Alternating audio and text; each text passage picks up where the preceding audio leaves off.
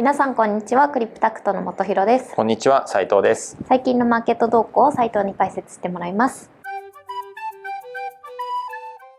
前半の景気が良くて賃金上がってがもうあのショートカットされて ショートカットもないもう一番。そもそも 一番重要なところなんだけど そこごっそりカットなって、はい。今日撮影日が3月18日なんですけど最近はいかがでしょうか？まあ、今週は思いっきりマーケットが戻しまして、はい。まあ、S&P が木曜日時点でプラス5%はいで、まあ、日経平均がまあさっき終わって7%ぐらい今週は、久々に勝てましたね、うん、まあねあのアメリカ。金曜日今日残ってるけどね 今晩ね。はい。まああの大きく戻しましたと。はい。で、まあ、正直このこマーケットの動き自体は、ね、言ってもしょうがないっていうかないうところあるんだけどもまあニュースとしてはい。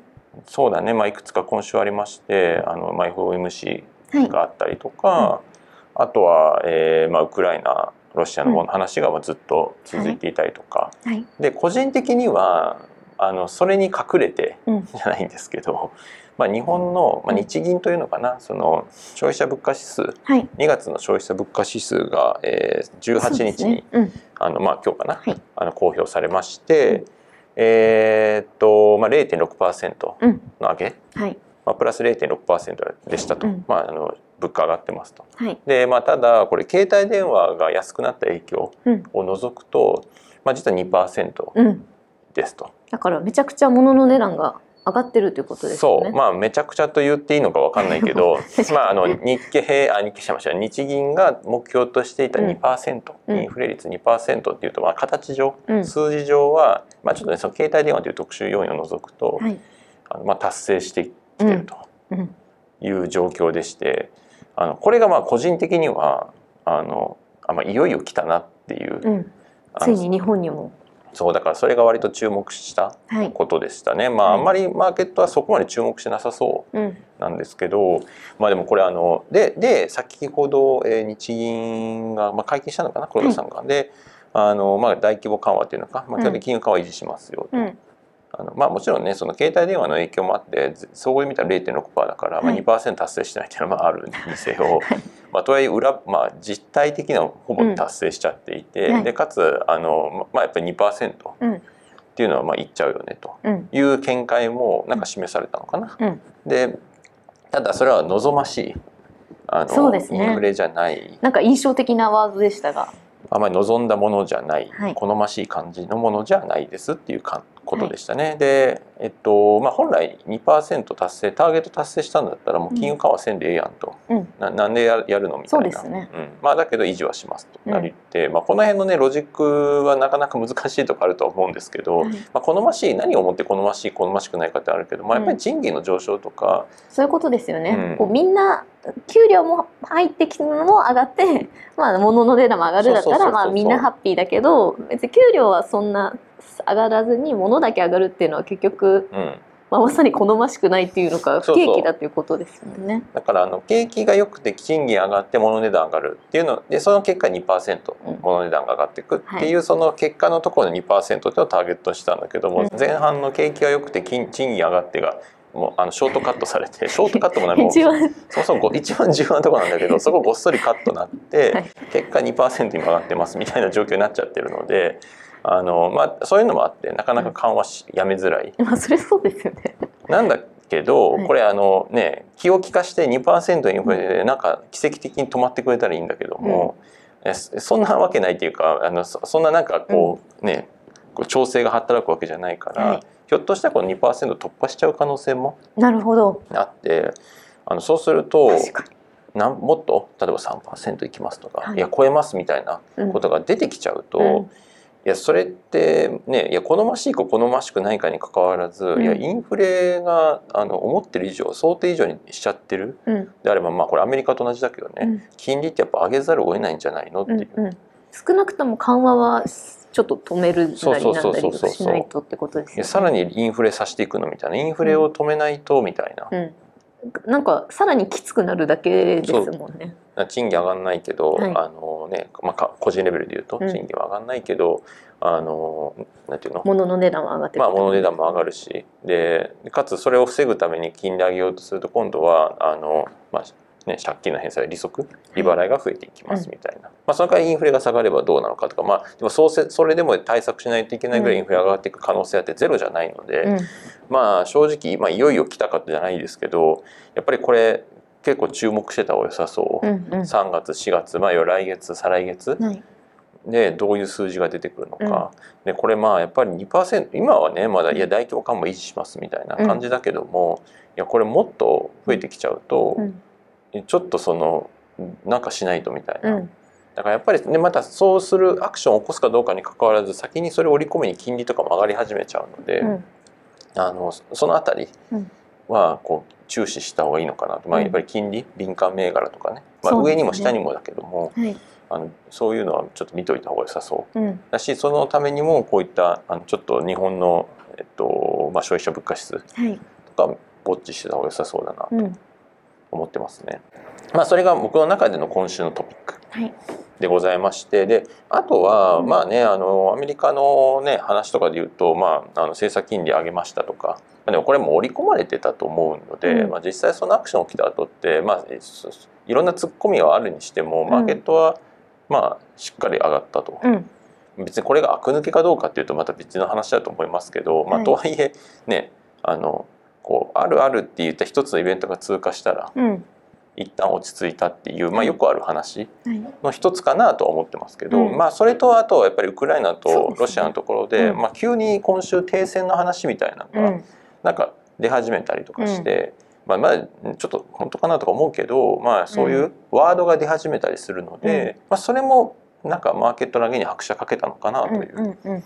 まあ、正直停戦っていうのがまあ何を意味するのかはあんまりよく分かってないんですけど、まあ一旦この今の一番ひどい状況からは少し脱却するかもみたいなことなんです。うん、でもねいや全然これは僕は全然わかんないですけど、ね、今どういう条件で停戦するかだよね。あの、まあうん。マスメディアに出てるような話だと、うん。まあ、あのウクライナのあのはい。中立化、はいまあ、もうちょっと言うと NATO には加盟しないっうん。ていう中であの、まあ、あとね今のロシアが支配してる地域なんかもしかしたらうん。そのままなのかもしれないけども、でそれ停戦みたいな、うん。なんかそんな感じの、まあ、それが条件みたいな。うん。感じになってて、まあ、うん。もちろんウクライナはそれはノーって言ってる言うんだろうけども、まあまあロシアはそこまで今降りてきてるみたいな。もともとにロシアは軍隊持つなとかねもうなんかゼレンスキー大統領も退陣してみたいなとかうん。いろいろ言ってたから、まあ、それがちょっと降りてきてるみたいな。うん。でもねなんかいや逆に本当本当かなっていうのは確かにあって、うん。っていうのも なんかそれでロシアが断しますだとこんないやそれってなんかロシアから見た時の成果としてはもう必要最低限以下の成果、うん。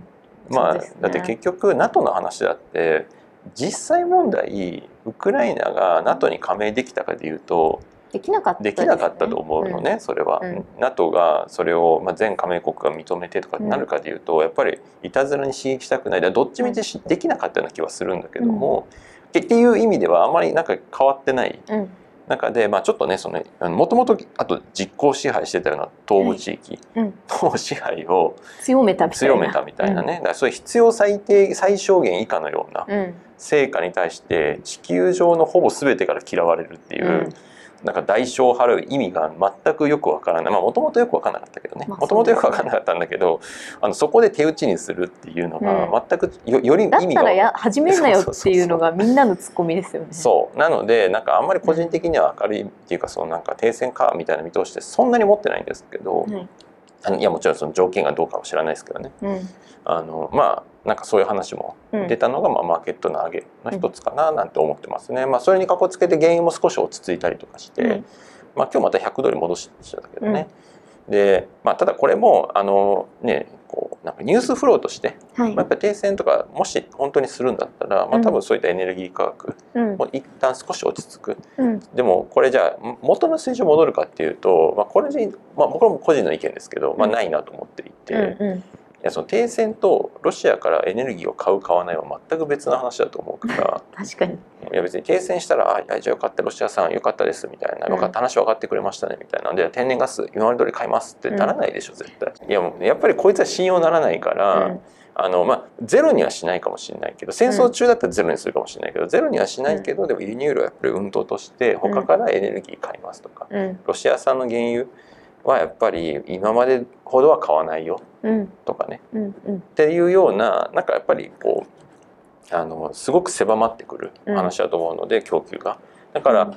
あのまあエネルギーの価格とかそういうのニュースフォーで一回下がったりっていうのあるにしてもそれはあんま続かないんじゃないかなっていう、うんうんあの要は停戦とかとそういう経済経済制裁っていうのかな？経済制裁はロシアから物買わない、うん。なるべく買うので買い控えるみたいなのって、あの全然別個の話なるほど。かなと個人的には思っていて、まあ、ただこれ別個じゃなくて一致する時としてあるとしたらそれはプーチンがいなくなる時、うん。ちょどういう形かはともかく、うん。いなくなる時っていうのはそれはなんか欧米とロシアが和解できるタイミングうん。かもしれなくて、まあ、うん。それはそうなったら世界もなんか元に戻る可能性だってまあゼロじゃないんだけどもそうですね。でもちょっとこれはたらればのたらればが過ぎるよね、うん。結局停戦があってかつプーチンがいなくなるみたいな、まあ、結構こうセットかもしれないけれども、はい。だいぶこうナローパスだから、うん。なちょっと今の段階でそれを織り込みに行くってのはきついかなという意味で言うとなかなかエネルギー価格ってうん。あの元の水準まで下がりづらいのかななんうんてうん。思ってますけどね。うん。で,、まあ、でで最初の話に戻って、はい。っていうことはやっぱりインフレ？日本の、うん。日本にとってのインフレ？うん。でここじゃ戸惑わらない可能性が。やっぱエネルギー価格の上昇が避けられないってなると。そう。でね一応日銀は大規模緩和を維持するって言ってるから、これもまた円安に拍車かけるんだよね、あのアメリカはね利上げしていくって、はい。日銀は維持します、う。ん。まあ、それじゃまた円安です、う。ん。ああ、うん、円安です、う。ん。まあ、ドル高ですっていう、うん。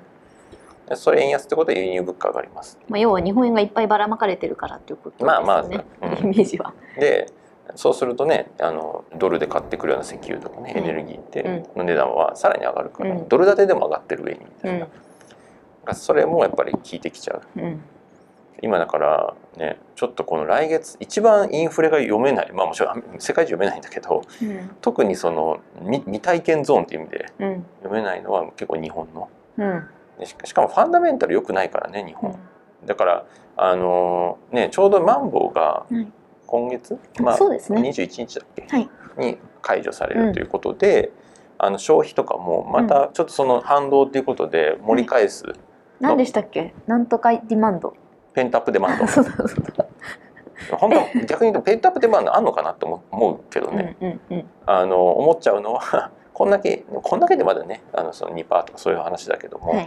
まあ、インフレし始めたりそういう懸念が出始めちゃったりすると、うん。まあ、インフレするか先に買っとけっていう理屈もあるのかもしれないけどなんか日本だと財布の紐が硬くなるうんうん。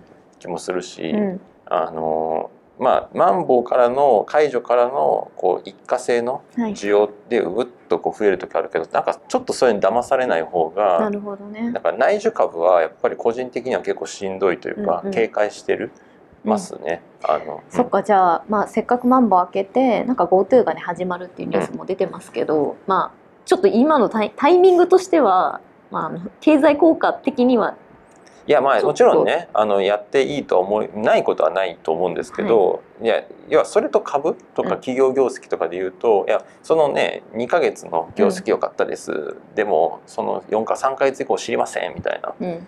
状態じゃない。うんでじゃあそこから中期的になんかいい話が出てくるかで言うと、いい話よりも先に懸念の話の方がちょっと大きいから、インフレのところでね、うん。だからもちろんそこがけな、まあ、GoTo を機に急に経済がねこはいう良くなってきてみたいな話があれば別だけども、うん。まあそれもすごく狭狭そうな確率として、うん。と思ってまして、はい。だからそういう意味でちょっと内需はうんなんかあの物の値段が輸入コストすごい上がってるのに、うんじゃあみんながお金払ってくれるかでいうとなんかちょっと厳しそうな。うん。でみんなね Go 例えば GoTo もね GoTo で旅行しますって言ってお金使ったとしてその代わりこのコスト削りますみたいなさ、うんうんいう感じで結局なんかその全体としてはうん。うんななかなかちょっと難しそうだななんてね。確かに。思ってますね。なん,、うん、なんで個人的には今週はあんまり注目されてなかったってこともないと思うけどその日本のインフレのところはい。が、ああと思った、ちょっと来月もこう注視した方が良さそうですうね、ん、やっぱり来てるよねこれは。今週のニュースとしては日本のインフレっていうところが気になったってことなんですけれどもそのポジション としては何か変化みたいなのはありましたでしょうか、1週間の話なんで、はい。そんなに変化ないというか、まあ、先週までねいろんな話してたような感じでポートフォリオ組んだりっていうのは個人的にはかやってますけども、はい。まあ、今週の、うん。まあね、日銀の日銀とかその消費者物価指数の話9人かって書いてとかっていうのは全然うん。していなくて、まあ、ただねあのやっぱり円安うん。方向っていうところでの,、はい。あの意識は持ってていいと思いますし、まあ、インフレからの、まあ、金利うん。っていうところで、まあ、これもね先週が先週するかなんか言ったような気もするけどちょっと味付けとかスパイス程度にやっぱり金利上昇銘柄うん。っていうのはあってもいいかな。でもこれ難しいのがさ銀行とか持っちゃうと、うん。いや別に全然、ね、銀行ディスるわけでもなんでもないんだけどちょっとそのロシアとかの経済 SWIFT 云々とかの影響がよくわかんないとこあるじゃん、うん。だからなんか変な飛び火がないかだけうん。ちょっと怖いじゃ怖いからまあ、金利敏感って言っても保 どうなんだ険とかだったらまあ、うんねまそういう方がまだいいのかななんて思って、まあわかんないけどね、うん。あのまあ銀行でも別にねあのドメスティックなところだっていいんじゃないとかはい。っていう考えもあると思いますし。うんうん。あのいや全然日本の銀行はそもそもね大丈夫ですっていうこともあるかもしれないんですけど、はい、まあそんな感じですね。はい、ありがとうございます。面白いと思っていただいたらいいねやチャンネル登録もよろしくお願いします。よろし。くお願いします。